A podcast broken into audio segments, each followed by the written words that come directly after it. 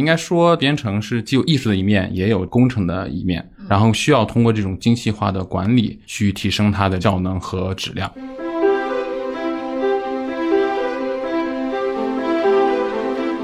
我为什么对于 Miracle 这个项目是有着很高的一个期许的？一个很重要的原因是，它是可以去解放，甚至是挖掘芸芸众生，或者说茫茫人海当中的一些亮点的。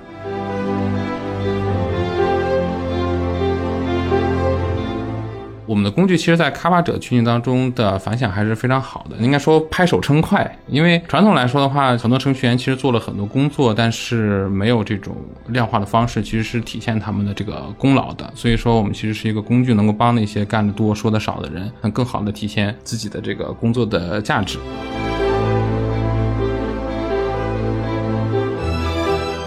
Miracle 是可以做到新基建里的豆腐渣工程杀手的。新基建我们是大数据、智慧充电、工业互联网等等这些，它可以表面做得很好，但它后台到底怎么样？这些其实是从表面的 UI 是看不到的。那背后这些是什么造成的呢？背后的基础其实就是代码。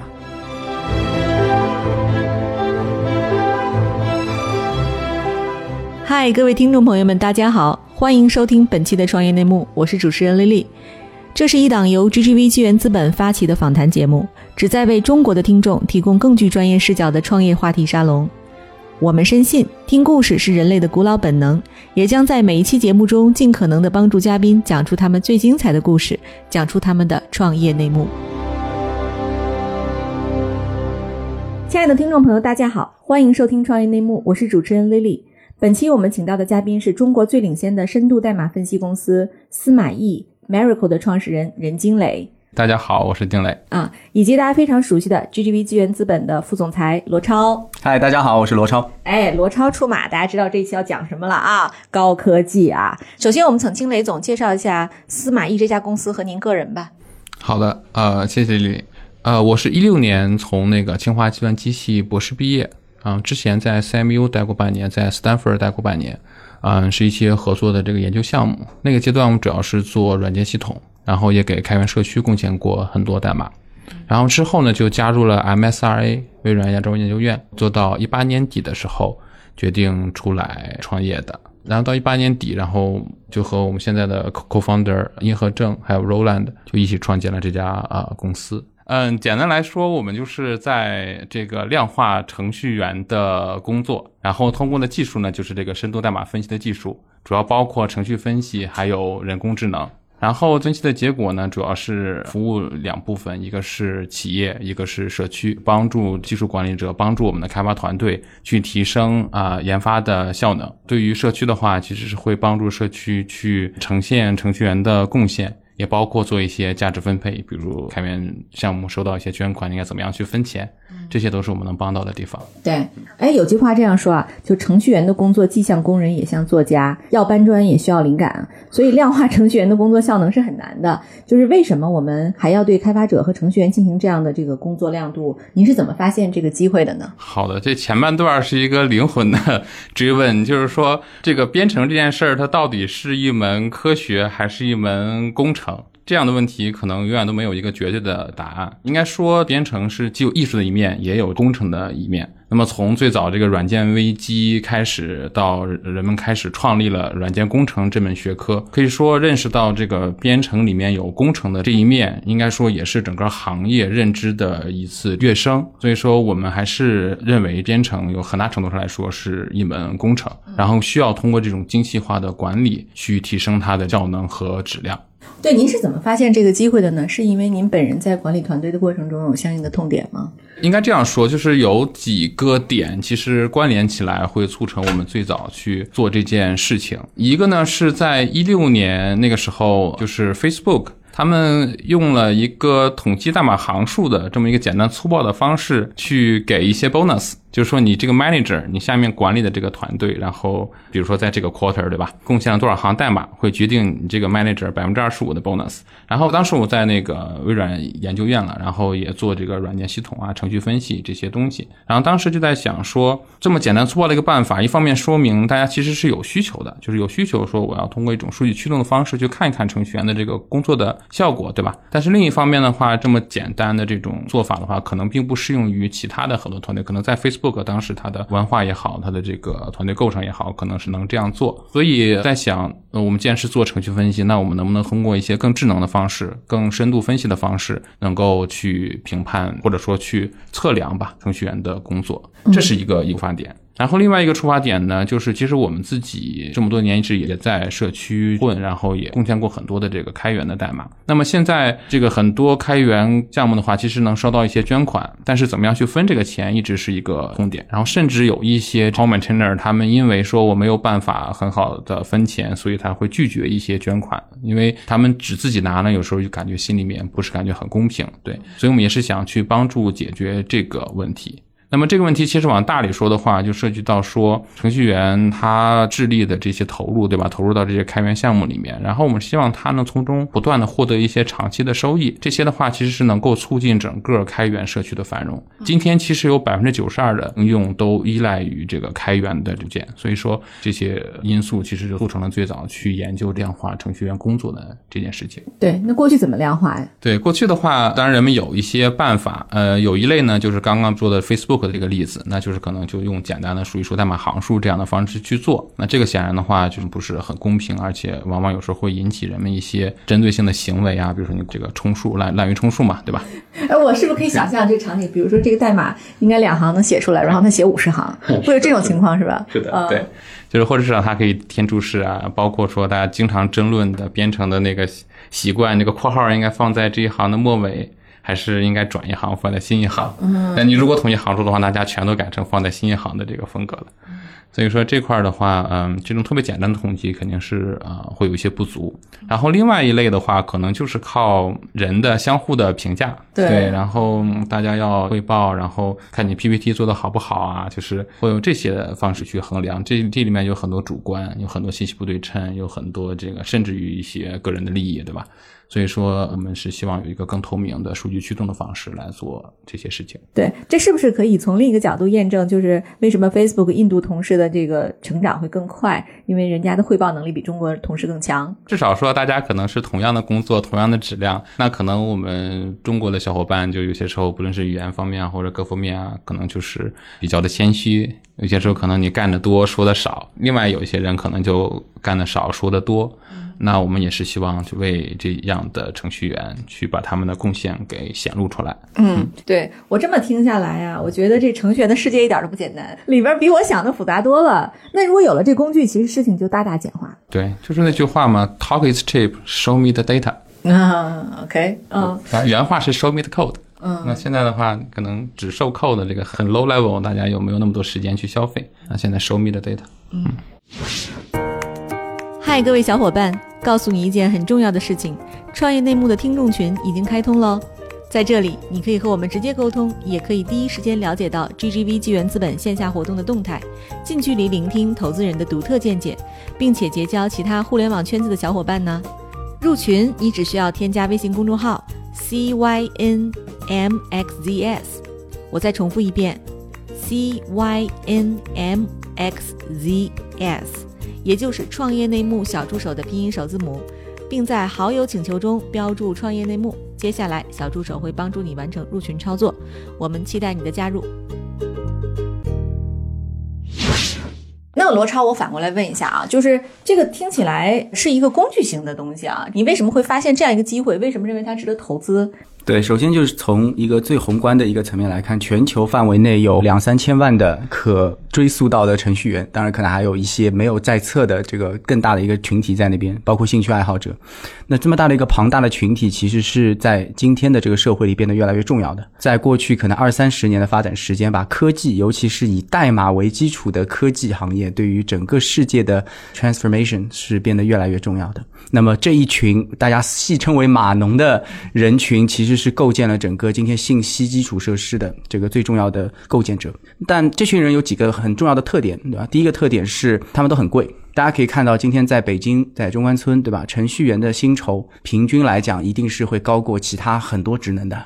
然后第二个，都是一群非常有个性的人，就无论是在国内，当然在硅谷是更为明显，工程师的文化是非常非常强的，而他们有非常。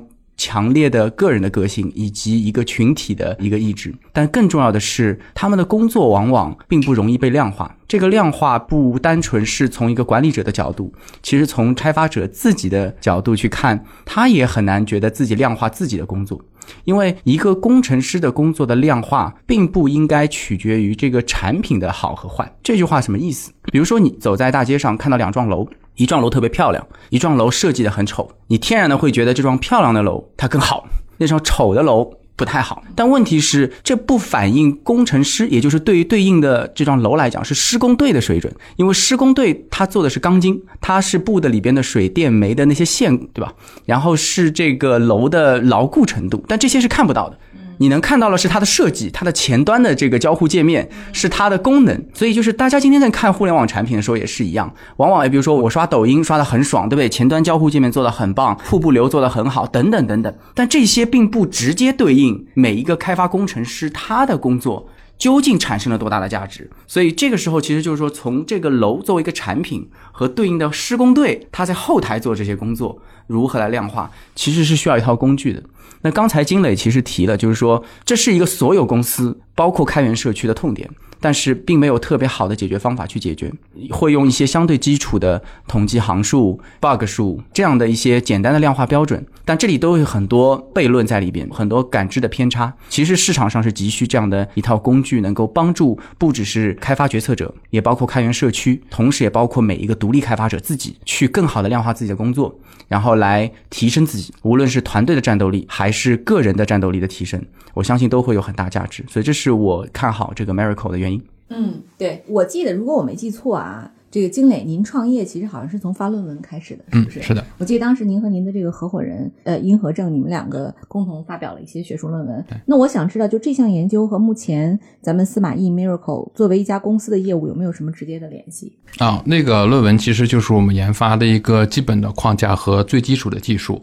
然后这个是后面整个这个我们的产品到解决方案的整个的一个支撑，这个关系就像当年 Google 的两个创始人发表 PageRank 一样，也是从那个 paper 开始做起，直到打造出今天 Google Search Engine 这样的一个产品，还有整个的商业的这个帝国。对对，您当时为什么选择这个作为研究方向呢？啊，这个其实就是刚刚说的那两个出发点吧。一个是说 Facebook 的这个故事听到之后，我们觉得应该有更好的方式去做这个事儿。二呢，就是说我们其实也是想为开源社区做一些事情，包括其实可能个人当年也是想过，说我是不是能够全职的去拥抱开源，然后真的就是去做开源的这些项目。那这里面就会有很多这个怎么样去获得资助，然后你资助之后怎么样去分配这样的事情。对，您刚才就是罗超其实讲了一个场景，就是说关于。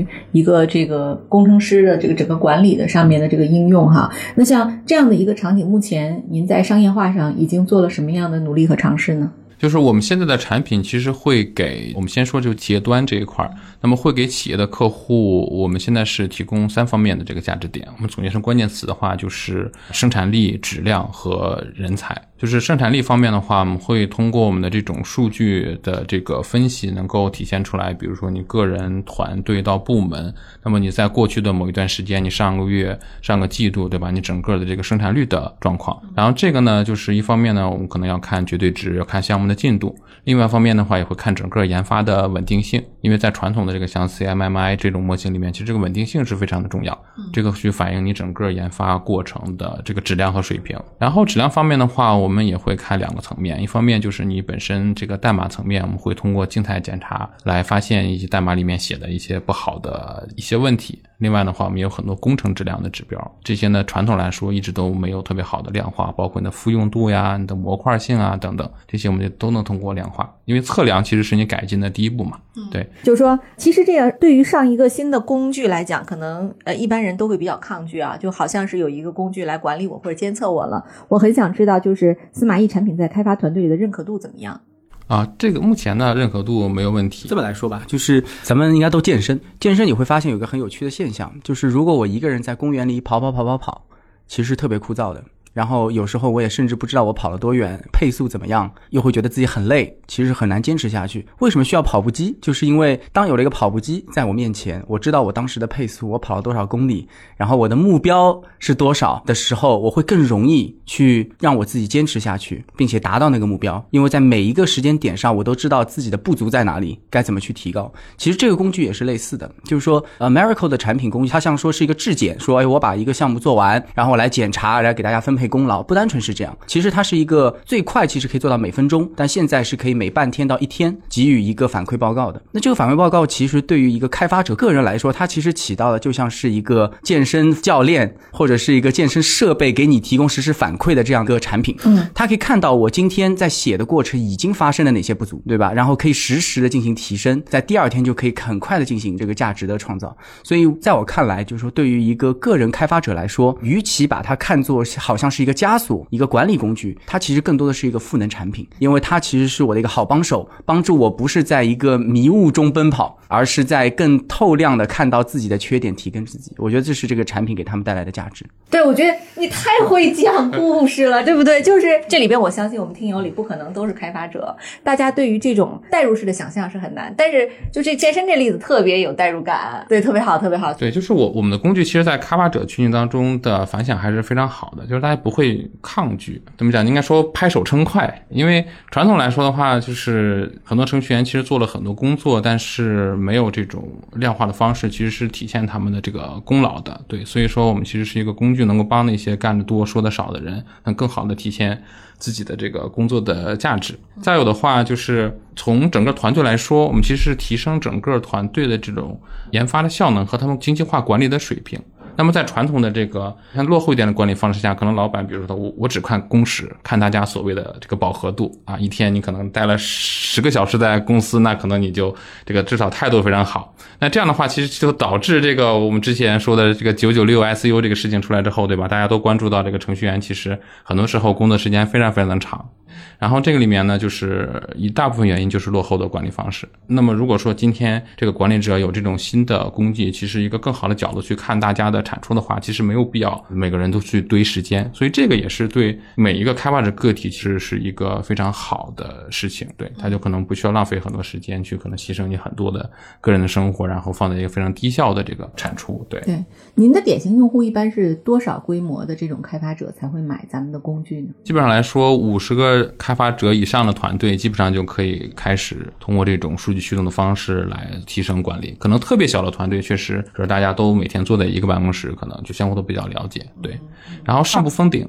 越大的组织其实越需要这种更精算的这种方式去做管理。另外的话，就是大的组织其实它最终也会有不同的模块，对吧？那么每个模块你你你这个这个层级比较高之后，个信息整个的流通都会有更多的这个这个阻力。那么通过我们的话，其实是可以给不同的层级的人，然后包括整个的一个全景的展示，都是可以做到的。哎，你能不能给大家举个例子啊？就是一个典型的中等规模的用户，比如说百人左右的这样的一个团队，他使用了司马懿的分析工具。之后能够实现什么样的提升？这个呢，我们可以看几类典型的角色了。比如说，你可能是 CTO，那下面你有一百人，那么可能你每周或者每月，你可以去看整个的这个报表。那我们会看各个团队的研发的状况，他们的生产力、他们的质量的状况，包括这些人的这个组织建设层面的这个问题，他们的人的分配是不是合理？然后可以很快的看到这个各个团队的状况。那么对于这个小的，像 team leader，他可能负责大概十到二十人的团队。那他们可能每天或者每周也可以看到下面不同人的这个开发的状况，然后哪些人可能最近在卡壳，或者哪些人可能状态需要一些帮助，这些都可以非常及时的去发现。那么对于个体的开发者，就像刚才罗超说的这个比喻，其实呃，你每天或者每周你也一样是可以看到你自己的工作，你哪些代码我们会提供很多改进的建议，哪些代码有问题，哪些地方比如说是重复的代码，哪些地方可能是有些写的不好的地方，这些。都可以快速的转换成程序员去提升自己代码，也包括提升他个人能力的这种行为。嗯呃，然后我们还有一些分析的话，也是就是着眼于人才的发展，比如说这个人当前的技术栈有哪一些，他可能是用 Vue 点 JS 的，或者可能更细力度的各种各样的这个代码库，对吧？各种各样的第三方库，它是依赖于哪一些？这个的话，其实可以帮助个人去看你的这个技术栈的分布。然后很多人他可能有一些诉求，说我可能要去转到新的技术栈，或者我可能要想在某一个方向上去深耕。这些的话，通过我们这这种分析，可以让自己、让团队其实有更多的这种自我的认知，也可以帮助个人发展，包括帮助整个团队的组织建设。嗯，对，听起来这个特别有意思哈。哎，但是我们在商言商啊，就回到您做公司这件事情上，其实呃，之前您和您的合伙人应该都在学界已经赫赫有名了，并且您也发表过类似这个选题的论文。但是市场上也经常会遇到这种手握技术，但是商业模式不成熟的创业例子啊。当时你们是怎么思考这个问题的？就是对于商业化，你们一开始是怎么想的？现在怎么实践的？啊，OK，这个，嗯，其实有些时候人们可能对学术研究也会有一点误解，嗯，当然学术研究确实有不同的类型，然后大家可能有有不同的 taste。我们其实，在做这些 paper 的时候，还是非常看重它能不能产生实际的 impact，就是能不能够在公司当中真的去产生应用。然后包括说何正他 PhD 读到第三年，对吧？就是 quit 出来之后，我们后来跟他的导师也聊过，就是 Armando Fox，我们当然一起也 co-author 了这个 paper，说你有没有，比如说怪我们把你的学生给撬走了？对，他说这个就是不同的工作，他会在不同的地方找到他最有 impact 的地方，有些可能就是在学术界，比如说你提出了一个非常抽象的一些理论，对吧？那有些的话，你想要真的实现 impact，就应该把它放到去产业界，放到实际的公司里面去用，才能产生最终的 impact。所以说，他非常非常推荐，非常非常赞成何正跟我们出来一起去创业。所以说，这个事情从一开始的话，就是考虑了市场，考虑了这个现实当中的应用。对，所以我们认为这个转换是非常的顺利，也没有在这方面就是遇到说特别大的 challenge。对，您还记得您的第一个用户是谁吗？啊、第一个用户是长天科技，那么其实我知道您的大客户里边也有很多就是独角兽公司啊，您能不能分享一个对应的例子给大家？像滴滴为例吧，对，滴滴有多少程序员呢？在我们谈的这个分析目标上来说，大概是两三千人的规模。嗯，那您是怎么帮助他的呢？滴滴的话，其实是一类客户，就是它本身规模比较大，而且他们本身就有自己专门的效能团队。因为近两年其实大厂都开始组建自己的效能团队，然后来提升整个这个工程效能。所以说他们自己有自己分析的团队，然后呢也会有一些基本的数据分析的呃能力。但是困惑就在于说，他们如果想下钻和深入到这个分析里面去的话，也会遇到非常多技术的障碍，比如说怎么样去更深的去理解这个代码本身。这个时候的话，他就很需要像我们这样的公司来给他提供这个数据的底座。因为只有有了这个数据的底座之后，它上面才能有分析出来的满足它这个呃业务诉求的这些结果。其实我是在您的这个介绍里看到，就是成立了两年哈，司马懿 Miracle 的产品就已经在字节跳动、滴滴、长亭、自如等各个行业的标杆企业里都落地使用了。这可以想见啊，就是说，其实就是程序员的这个绩效管理这一部分。或者说，我们叫认为这个呃服务软件开发者人群的这一部分，其实是有大量的衍生的机会的啊。就是罗超，我很想知道你怎么看这样的一个大的商业机会？对，我觉得这个大的商业机会，我理解有三类人群在这里有扮演重要非常重要的角色。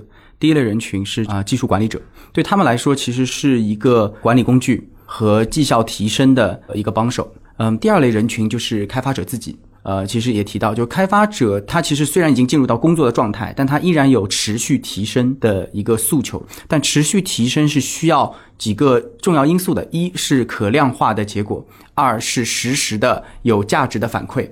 对，而这个恰恰是 Miracle 这个工具可以给到的，不然其实就是你是属于自己在孤独的长跑却没有任何反馈。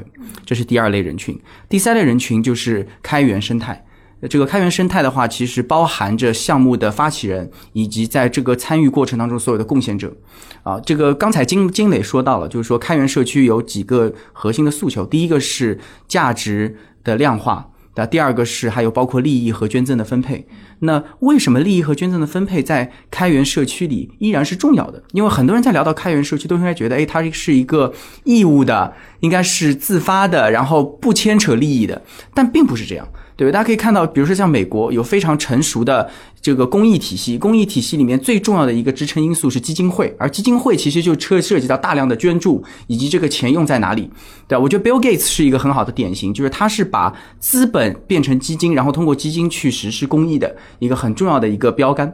那其实开源社区也应该是这样的，因为我们不能完全通过只是每一个人的这个白求恩式的精神。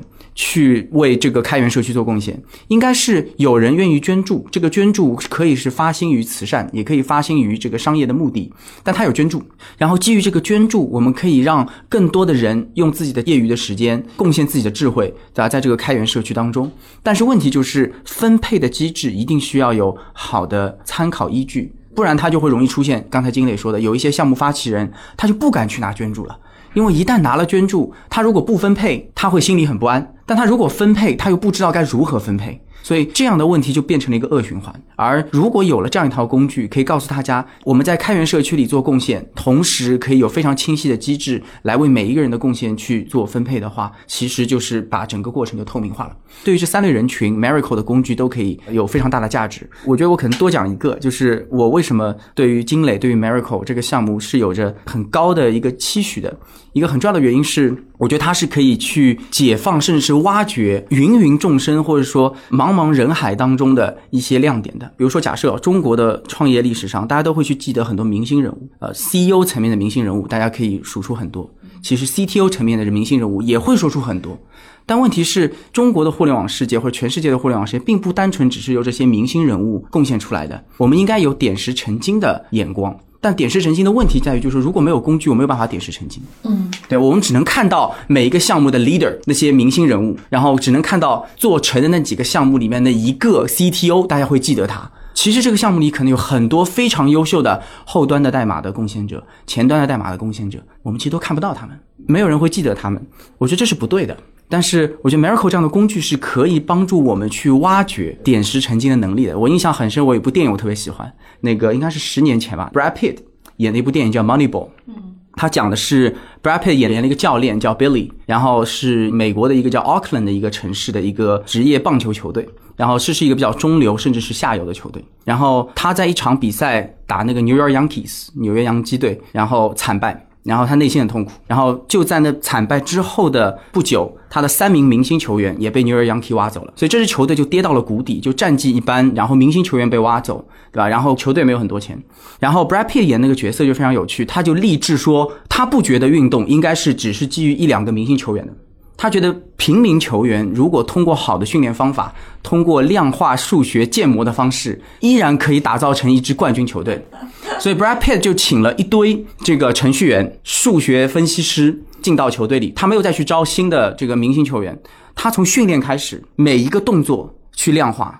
量化不单纯是说，哎，这个人有多少个本垒打，他有多少个这个好球，多少个坏球，不是这些，因为这些统计本来就在。他做大量新的统计数据，当一个球击出去之后，任何一个跑者，他是以多快的速度去响应，开始启动跑，其实可以去侦测每一个运动员他的反应速度，或者不同比赛状态当中的反应速度，他的冲刺速度，他的时长等等，训练当中所有的数据他去量化，然后通过这个过程，他挖掘了非常多的平民球员。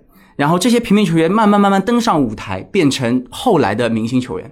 Auckland 那个球队最后在新一个赛季当中获得了冠军。嗯，这个在当时 MLB 就是那个美国职棒大联盟是不能想象的，没有一个球员是我认识的。原来有的三位明星都已经被挖走了，但他用这样的方式激发了这些团队的战斗力。那我觉得，其实今天我觉得我们的这个开发者世界也需要有这样的理念，就不能说啊，做出一个大项目，CTO 牛，让大家所有人都鼓掌，他是一个明星，他是明星。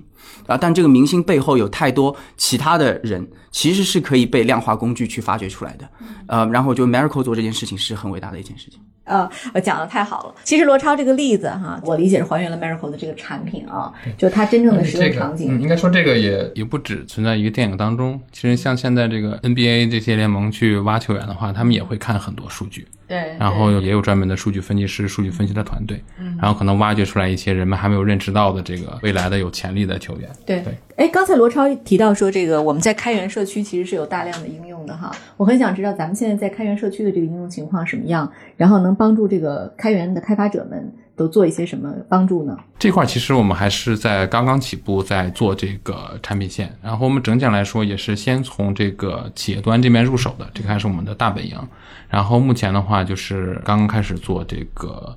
呃，社区版，然后给这个开源社区服务，服务的一个最基本的方式，也是我们最早的那个呃 motivation，就是帮助程序员啊，帮助项目去分钱，然后我们会提供一个智能的捐赠页面，然后呢，捐赠者呢可以把钱捐赠到我们的这个平台，那么在每个月月底的时候，我们会根据程序员整个贡献的分析的结果，然后来分给相应的程序员，对，这是我们提供的。最基本的服务是，咱们讲的更多是软件研发这个领域。那其实，在这个领域的管理数字化转型上，其实是我们的产品是有很大的这个优势的。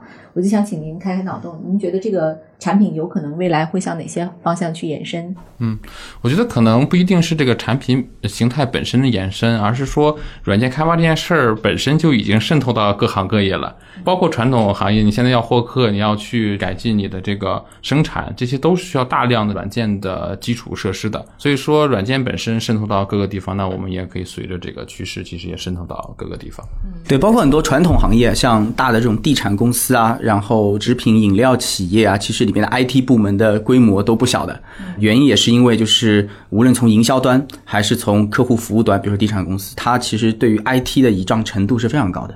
包括你们现在应该在探索的一些合作对象当中，也有非常大的这个地产集团。嗯，对，有意思哈。那罗超，其实我我是不是可以理解，就是类似这种，只要是能提供管理效率的工具，也在你看的范围里呢？呃。对，就是说代码层面，我看也看了非常多的公司啊团队，嗯，海外也有一些团队。那其实金磊 Miracle 整个这个团队是我看下来技术底层非常扎实，团队之间就是他们几个联合创始人之间的 chemistry 也是非常非常好的这个一个团队。那这也是为什么我会支持 Miracle 的这样的一个很重要的原因。但如果说到这个整个绩效提升这个层面的话，其实呃，它就分两个维度，一个是人群。一个是评价维度，人群维度就是说不只是程序员，对吧？其实今天在社会当中，像销售团队、中台，然后甚至 HR，对吧？这个不同的职能其实都需要有绩效透明化，然后量化管理的这样的一个需求。所以，那这个维度我们其实是会持续关注。然后另外一个维度就是说，对于每一个职能，我怎么去量化？那量化其实一方面，比如说程序员，我通过代码本身是一种量化的原材料，对这个原材料可以经过加工、算法分析、解析去去做分析。但其实对于一个人这个绩效提升来讲，它的量化应该不单纯只是它的产品。对它做出来的这个原材料，其实还有很多其他的部分，包括文化、价值观，对吧？以及这个工作过程当中给大家比较传递的正能量，然后他的协同精神、他的准时守纪这些等等各种各样的要素，也都是量化管理的一些需要参考的指标。所以，其实如果站在一个 HR 的组织行为的一个管理的角度来讲的话，量化管理它是一门很深的学问，不单纯只是从代码本身，而是要整个组织的各个环节去多方位的三百六十度的看一个人。这个。维度的话，我们也会看。我们其实也之前也看过不少 HR 管理相关的一些工具，但最后其实这些如果加起来，就可以形成一整套对于一个程序员或者对于某一个特定职能的人进行全方位量化管理的一个评估工具了。那 Miracle 它提供是其中一个切面上扎到最深的这样的一个能力。对这个我非常容易理解哈，就其实这是一个很大的群体，但是没有被服务好或者说被满足好的一些衍生需求。昨天刚看了一个数据，就是现在全球的开发者规模已经有两千三百九十多万了啊，这还是这个一九年年底的一个统计。我相信就是今年还会爆发性增长。而中国呢是全球开发者人数增长最快的国家，就是到二零二三年前呢，其实它的增长速度将保持在每年百分之六到百分之八的高速的增长啊。那面对着这一群。庞大的生长出来的人群，其实背后其实机会还是蛮多的。我觉得罗超刚分享这几个角度，有可能都是我们未来要看的方向。嗨，各位小伙伴，告诉你一件很重要的事情：创业内幕的听众群已经开通喽。在这里，你可以和我们直接沟通，也可以第一时间了解到 GGV 纪元资本线下活动的动态，近距离聆听投资人的独特见解，并且结交其他互联网圈子的小伙伴呢。入群，你只需要添加微信公众号。C Y N M X Z S，我再重复一遍，C Y N M X Z S，也就是创业内幕小助手的拼音首字母，并在好友请求中标注创业内幕。接下来，小助手会帮助你完成入群操作。我们期待你的加入。就说回来啊，就是说其实这么好的一个产品和机会，相信很多投资人都跟您在聊，就是为什么您最后选择了 GGV？对，我觉得可能就像很多 VC 投资的时候会说看人，那可能我们选择合作伙伴的时候，也其实也是同样是会看人的。嗯，因为跟不同的人聊，你会发现有些人他能够去抓住主要的矛盾，去看到很多问题的实质，能够知道哪些是 essential 的，哪些不是 essential 的。那其实我们做数据分析也是一样的这种价值观或者一样的这种目的，对吧？我们需要从各种噪音和各种数据当中提取出那些最有价值的东西。所以跟罗超聊最大的感受就是他这方面的能力非常的强，嗯，他能很快的 hit 到那个事情的本质。对，所以这里边我我理解应该还是就是挺难复制的一个能力了。就是罗超本身是一个这个技术人员出身啊，技术开发者，他也做过创业，所以他对您应该是很有共情的能力。我知道您本人啊和您的团队其实都是学术派出身的啊。那现在做一家公司，在管理和运营这个公司的过程中，有没有遇到什么有趣的挑战或者有趣的故事可以跟我们分享？好的，其实我觉得这个大家可能对学术派也会有一些这个预设的想法。但其实，我们就说一个博士生的训练哈，其实还是非常非常全面的。嗯，从某种意义上来说，写一个 paper 和写一个 BP 是有很多相通的地方的。首先，你要定义一个非常有价值的问题，你要向别人说明这个问题非常的重要，如果它能够解决的话，能够产生非常大的 impact，对吧？然后呢，你再去 propose 一个 solution，然后你要要用最小的方式，在一个 paper 里面去做实验，去验证它。对，然后这个跟其实商业的发展做一个 startup 之间是有非常多共通的东西的，嗯，而且作为一个 PhD，对吧？那你你要去到学术界去卖你的想法，去向所有人去讲你的东西，包括你怎么样去用二十分钟的时间，对吧？向你的这个听众能非常呃系统的、有组织的去讲你的想法，这些训练其实在未来的商业世界里，其实都是需要这方面的能力的。对，所以我认为其实呃，一个博士的训练其实为创业也好，其实都打了很好的基础。嗯，当然回到这个问题的话呢，当然一定也有由于人不同的这个背景，它一定是会有你可能忽略的一些短板的。那这块的话，就比如说在一些产品设计上，可能我们有些时候会去高估这个就是用户对一些概念或者一些图表的这个快速接受、快速理解的这种意愿和能力。所以说，我们需要不断不断的再去简化，不断的不断的再去把这个信息能够分层，然后能够让用户以最简的方式去消费数据。这块儿的话，就是涉及到一个产品设计层面的问题。所以后来我们也着重招了很多产品方面的这个力量来补充我们的这方面的能力。对，比如说像。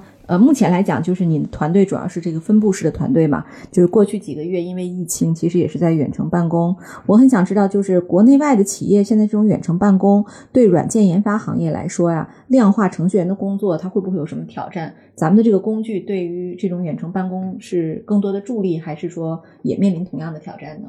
会的，就是我们团队其实一直就比较践行这种分布式团队的做法，在疫情之前我们就是这样。当然，疫情之后的话，其实。是更大的范围内，很多公司就开始采用了这样的方式。然后前一阵儿，Twitter 已经正式呃 announce 说他们是支持所有员工，就是在疫情之后可以一直采用 work from home 的方式。所以说，也可能在疫情之后，有越来越多的公司会采用这样的方式。那么，在这种远程办公的这种情况下，那其实这种量化和数据分析就变得更加重要。或者说，我们从信息的传达的这个角度来看的话，不论是你管理者，或者是你团队当中的一员，对吧？你可能也没有办法在很多时候去看到对方或者听到这个团队的这些这些状况那么这个时候，其实我们的这些量化分析就相当于是这个管理团队也好，或者是可能一些开发者的这个眼睛和耳朵，然后这样的话可以去促进这个很多信息的这个流通。当你这个可能因为远程，那么这个很多这个信息交流的带宽其实是在减少的。那我们能够通过这种嗯数据分析和呈现来帮助团队更好的去了解相互的状况，还有团队的状况。对，假设未来远程办公成为就是一定时期内的主流工作方式啊，就是你们现在提供的这种工作度量方法，您觉得还适用吗？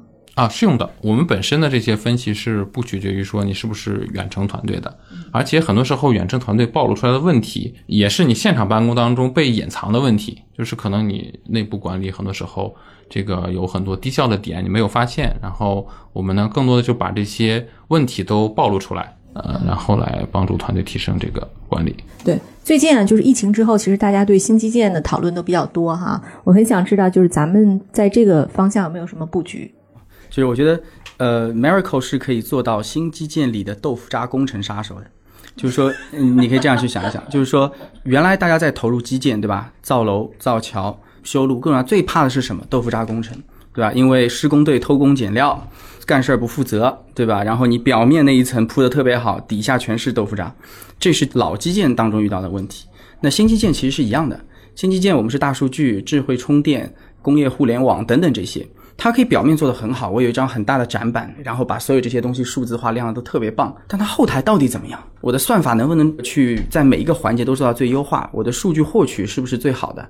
对吧？我的传输协议写的是不是最佳的？等等，这些才是构建新基建的基础。而这些其实是从表面的 UI 是看不到的。那背后这些是什么造成的呢？基建的原材料是钢筋水泥，对吧？是石灰，但是新基建的背后的基础其实就是代码。所以，对于代码的检测，就其实是细到每一个项目。对于任何一个项目，它都是由一组无数行代码组成的一个 project。那这个 project 它的怎么去衡量它的价值、它的贡献、它的稳定程度等等，这些都是通过代码分析工具去完成的。如果未来当新基建变成了很重要的一个大型的项目会产生，然后会越来越多的团队会在新基建当中去成为这个领域的施工队的时候，我觉得这些团队都应该考虑使用 Miracle。因为作为一个团队的管理者，作为新基建的投资方，他也一定希望他的项目不是豆腐渣工程，而是真正能够帮助到这个新基建、帮助到我们这个社会的好项目啊。所以我觉得这个工具是在这个领域当中可以产生价值。嗯，对，就是新基建其实是需要大量的开发者投入当中，可能工作很多年，然后慢慢慢慢把我们这个新的基础设施搭建起来的。那这个过程当中，这些工程能不能以最高效的、最高质量的这种标准去完成？这块是需要人们去提升管理，需要这个提升整个的效能。这块也是我们希望通过这种数据分析来来来来这个助力的地方。对，这其实是呼应了我刚开始提的那个问题，就是其实我们现在的这个只针对的。呃，软件开发的这个行业还是有点小的，就是未来其实还是有很多的机会可以把我们产品衍生出去，或者是产品的这种变形和迭代，或者是说我们本身就可以把它现在平移到这些新基建公司的软件工程师的这个管理里。对吧？对对，嗯，这个没有问题。就是我们的分析其实是，嗯，就是对软件软件工程师这个群体还是，嗯，就是非常扁平的。就是其实你不论是世界上不同的国家也好，不同的公司也好，他们大部分的开发行为其实是有它内在的规律的。这也是为什么有软件工程这门学科嘛？对对，所以说其实是可以适用于不同的行业。对，其实我们其实可以想象啊，就软件工程师是一个什么工作？就是大家过去把它想的特别高大上。就是觉得，哎，它是一个独特的行业和类目，其实不是。你就想想，它无处不在。比如说，咱这写字楼，它肯定也得需要软件工程师，就是把它以写字楼还有最起码的那个门禁的那个代码系统的，对吧？所以这个里边可能就是你真的就是就是无处不在了。对，所以未来有可能说，这已经变成一个人人都需要的技能。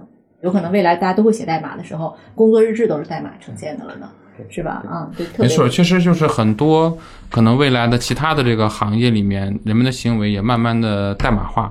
或者数字化了，是。那这个里面我们确实是可能有更多的这个分析的空间。对。对，之前有一个场景，类似于说可能要组织一个活动，他们就是用代码版本控制系统去记录大家的的 log，你干了什么事儿，他干了什么事儿，然后大家就那个因为是一个程程序员的活动，所以说大家都就是把自己的这活动记录去 commit 到那个代码库当中，所以说这个东西它。嗯，不是传统意义上的代码，但是它确实形成了一个代码库。哎，对，那么未来是有可能是这样的。而就像我们过去，比如说我妈妈上班那时候，她是用笔来记录每天大家干了啥。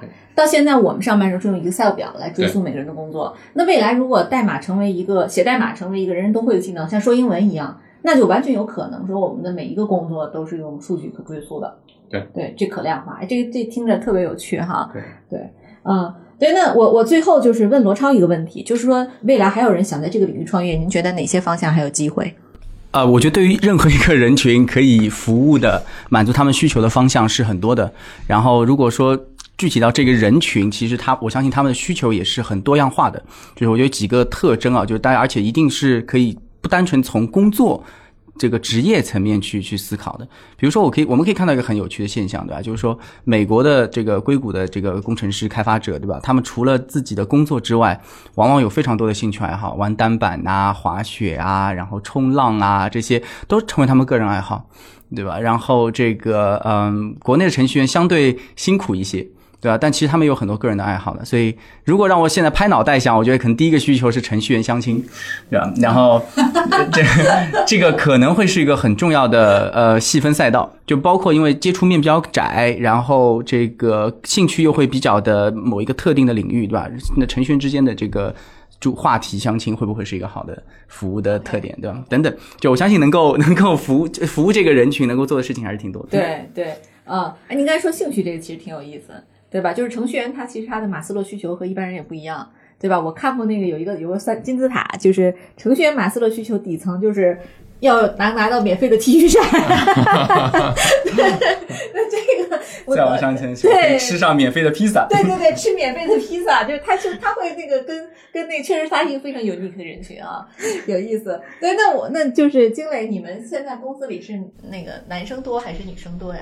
呃，目前还是男生多，特别是程序员群体里，可能主要还是男生，确实是对，这个是招聘的时候自然的一个结果。对，可能因为他这个方向就是学术方向里边就是男孩子多一点，嗯，对，嗯，供给侧比较多。对，啊，那您现在还招人吗？啊，在招，在招。对，我们是特别期待有才能的程序员加入我们。好，对，我们在哪儿能看到您的招聘信息啊？嗯，这个可以直接呃访问我们的网站，或者其实在一些主流的招聘平台，对，搜索司马懿，是不是？啊，就是思索的思，然后呢，代码的码，代码的码，然后飘逸的逸，哎，司马懿这家公司，大家如果对这家公司感兴趣，可以去投简历哈。对，您现在在招什么样的岗位啊？嗯，特别是我们现在对后端的需求特别的强烈，嗯，希望招一个后端的架构师，后端的负责人。您对这个候选人有什么要求吗？啊，我们看人其实，嗯，当然一般的这个层面上的东西，我们当然也会看的技能啊，比如说你这个以前的这些经验，对。但是从我们选人的这种方法或者我们价值观上来说的话，我们会更看重你所达到的峰值，就是你做的最牛的事情做到什么样的程度。就是我们也会看一些基本面的东西，因为我们相信，就是你在其实，在任何一个项目或者任何一个领域上，你如果能做到非常棒，比如做到全国或者全球最好的话，其实这个过程当中，嗯，抽象的来看，你所具备的能力啊等等是一定在的。所以相应的话来说，我们可能也不 care 说你一定要有什么样的背景，你要是什么样学校毕业的。然后我们团队里呢也有就清华摇班，对吧？那也有这个大专生，但是他可能在 GitHub 上做的项目有一千多个星，那你确实做了很好的工作，这些就是你的能力的证明。好，欢迎有识之士加入司马懿，就是只要你够牛，我们其实对你的背景没有要求。感谢二位的精彩分享，本期节目到此结束，谢谢大家。好，谢谢大家。好，谢谢大家。